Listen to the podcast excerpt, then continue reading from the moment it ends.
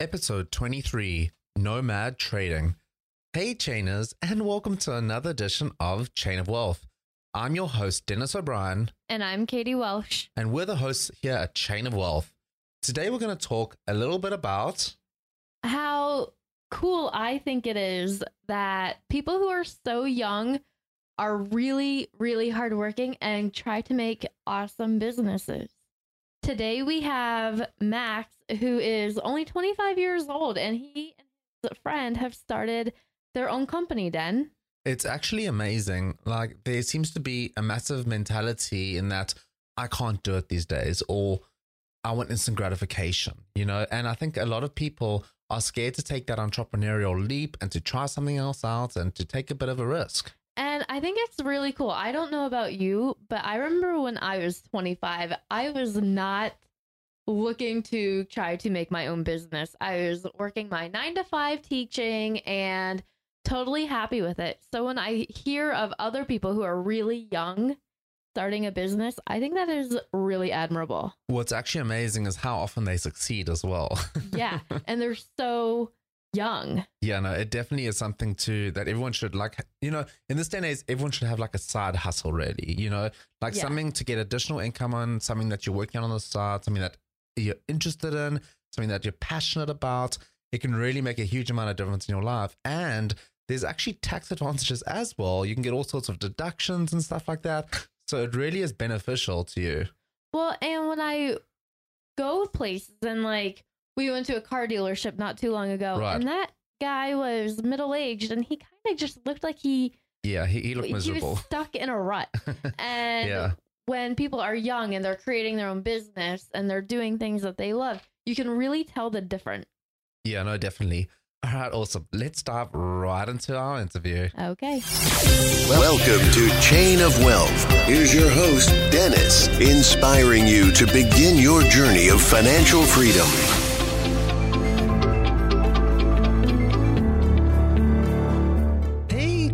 Chainers, and welcome to another edition of Chain of Wealth. Today we have Max Keilson with us. Nomad Trading Company was founded in the summer of 2016 by Max and his college friend John Epstein to change how people treat drinks and snacks. We believe that you are what you eat. We wanted to consume things that were healthy, but that are also sourced on the highest ethical standards and with a pointed focus on sustainability. Welcome, Welcome. Max. Thank you. Thank you. Max, can you tell us a little bit about yourself? Yeah. Um, so I am Max. Uh, I am 25 years old. I live in Brooklyn, New York. Um, I grew up in right outside of uh, Washington D.C. in, in Bethesda, Maryland. Then went to college in Waltham, Massachusetts, at uh, Brandeis University with uh, my co-founder John Epstein. Um, other than doing what I do, I, I enjoy spending as much time as possible outside. I uh, I hike, I cycle, I ski. Yeah, that's that's me in a nutshell.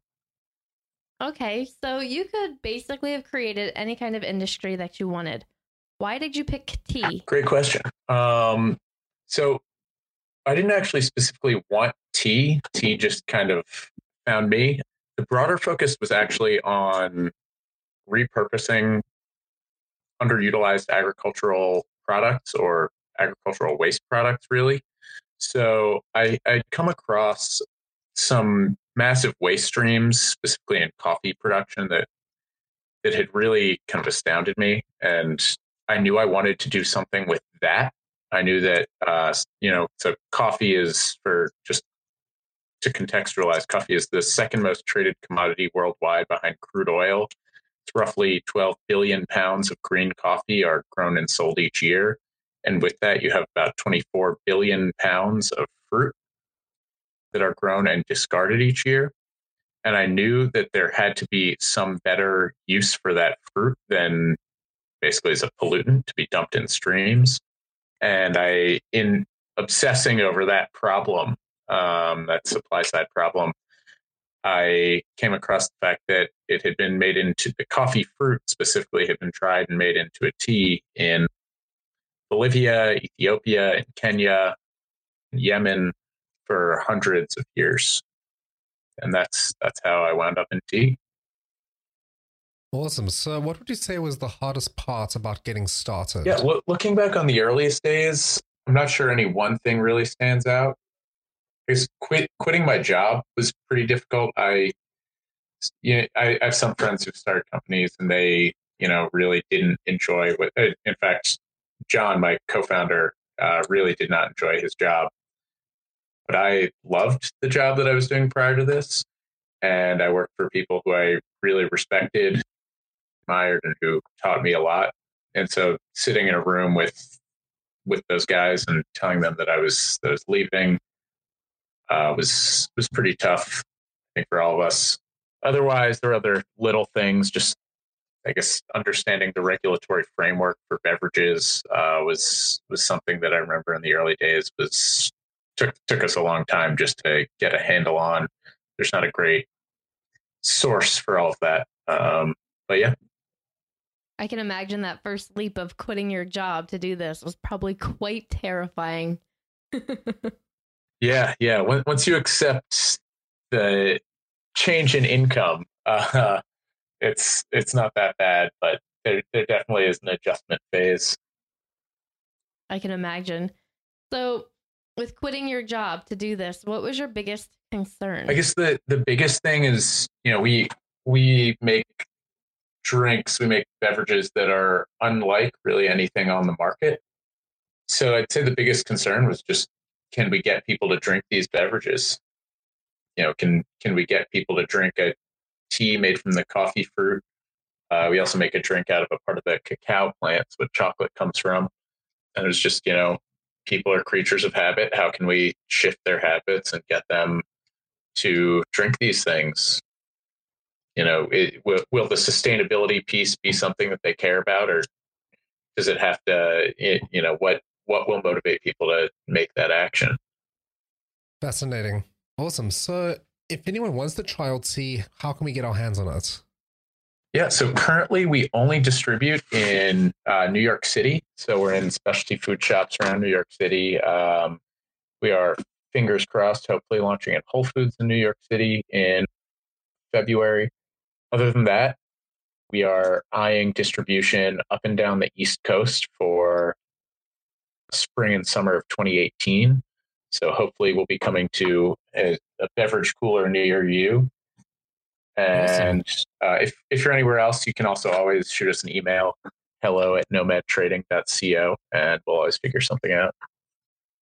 well, that's definitely something to look forward to in the upcoming year. Yeah, absolutely. We're, uh, we're excited about the distribution expansion on the horizon.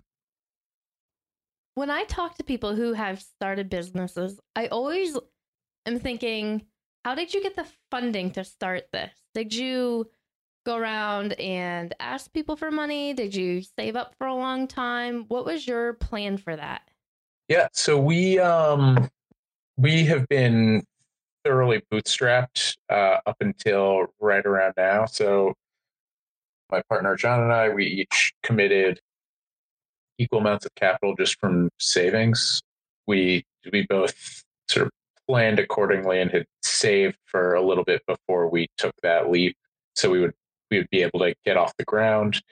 And then now that we're sort of at a phase where we're off the ground, but we want to really push growth, we have just done a little friends and family sort of funding round. So it's just, you know, exactly what it sounds like. It's friends and family investing in us and helping us grow to that next level.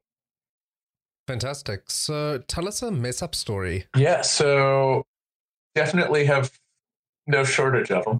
Um, that's, that's the, the best way to learn, I guess, as long as you actually learn and don't repeat them. I guess when we when we did our first run of product, you know, we, we don't own a production facility. We work with what are called uh, contract packagers or co-packers. So they, you know, we they they have a bottling line, they have all the facilities, and we pay them a labor fee per unit to to package the actual drinks. Uh, and they follow our recipe and all that. And so the first run that we did, we, we shopped around to try to find the best value. We found a guy who was definitely cheaper than everyone else. And he didn't really have, you know, a lot of people have these third party certifications and whatnot. He didn't really have any of those, but all his legal stuff was was in line. You know, he he seemed to have a pretty uh, legitimate operation, and we start running there, and I think within a couple hours we realized um, that uh, it was definitely definitely was a mistake. His his labeler was barely functioning and was spitting out labels all over the ground. His his bottle capper was shooting caps off left and right. And his, his pasteurizer, yeah, it was like we, we were standing in there, sort of watching all this go wrong, trying to figure out, you know, what what can we do from here? What uh, what's the best best move? And yeah, and then at the, the moment I got out of there, I was, I was talking to a friend, and he he said, you know, if, if someone's willing to do something for that much cheaper than anyone else, there's definitely a reason. A piece of a piece of advice I've taken to heart ever since, and will not soon forget. I suppose it comes back to the age-old analogy: you get what you pay for. Yeah. So really what did you do. after? So we we actually wound up washing our hands. So, you know, we paid him for the work he did, but we told him we would never work with him again, and explained pretty clearly why in a constructive manner. And we we then tried to salvage what we could from the product. So it was you know we were going through one by one, looking does does this one have labels properly applied? Can we can we actually sell this? So we had to sift through uh, a couple hundred cases, bottle by bottle, just to find uh, what was usable.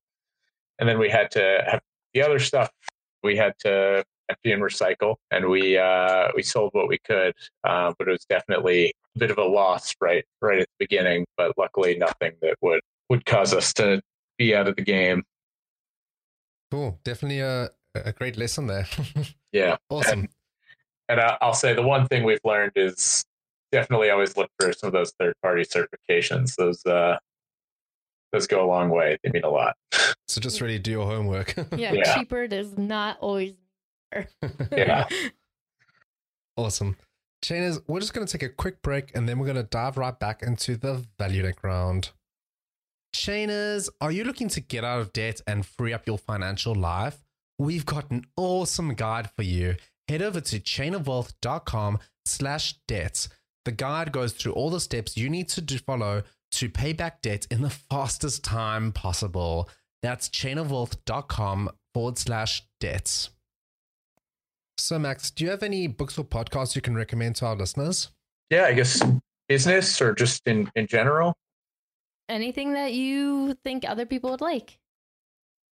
Yeah, so I guess I listen to a lot of podcasts. I listen to I guess some of the like standard business related ones like How I Built This and Tim Ferriss and all that. But a lot of my favorite podcasts are actually just storytelling podcasts. I think it's one of the best mediums to really hear some of the stories that people go through. People have very diverse, broad experiences. So I, I love just hearing about the richness of what what life is. Um, so I love Snap Judgment. Uh, there's one called Nocturne, and one that's sort of about outdoors personal experiences called Dirtbag Diaries.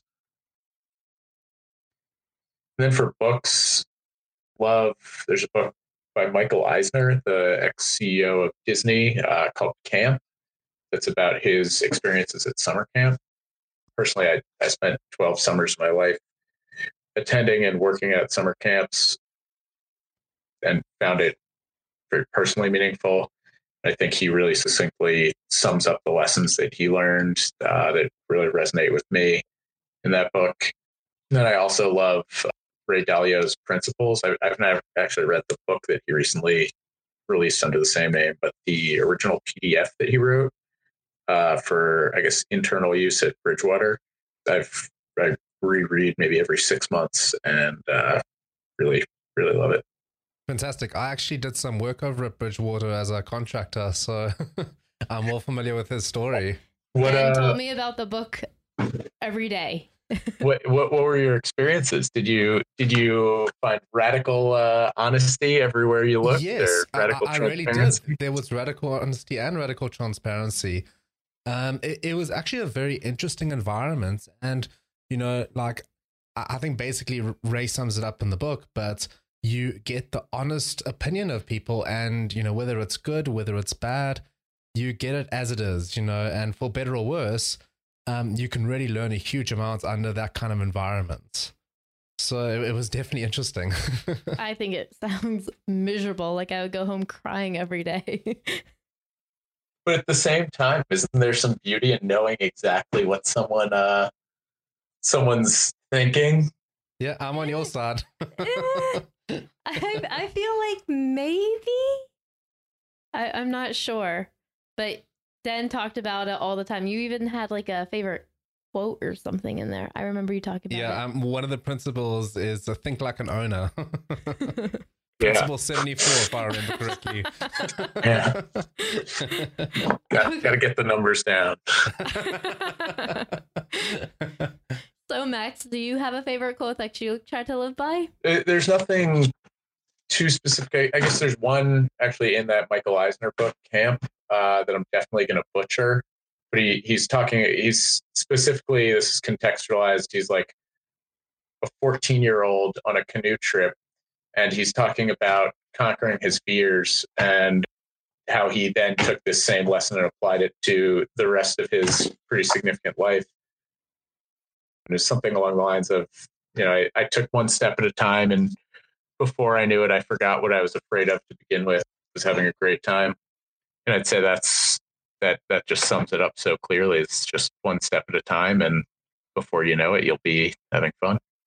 What a good way to look at it. And how can people get in touch with you? You can find me on Instagram, Twitter, LinkedIn, all those things. I'm Max Keilson. It's K E I L S O N. I'm the only Max Keilson alive, so it's pretty easy. Awesome. Max, we've loved hanging out. Do you have any other parting piece of advice for our listeners? And then we'll say goodbye. Yeah, I guess the the one thing that I always do that really helps me is just set set little goals that uh set pretty specific measurable goals, set a, a timeline and hold yourself accountable. Um and don't forget to have a good time while doing it. Awesome. Chainers, we've been hanging out with Matt Keilson. Check out his social media. He's the only Matt out there, so you'll definitely find him. And if you're struggling to get hold of him, go to our show notes page. We link everything, and you'll be able to find all his information and everything spoken about in the podcast there. Chainers, we've loved hanging out. If you enjoyed this podcast, don't forget to subscribe, rate, and review. Catch you on the flip side.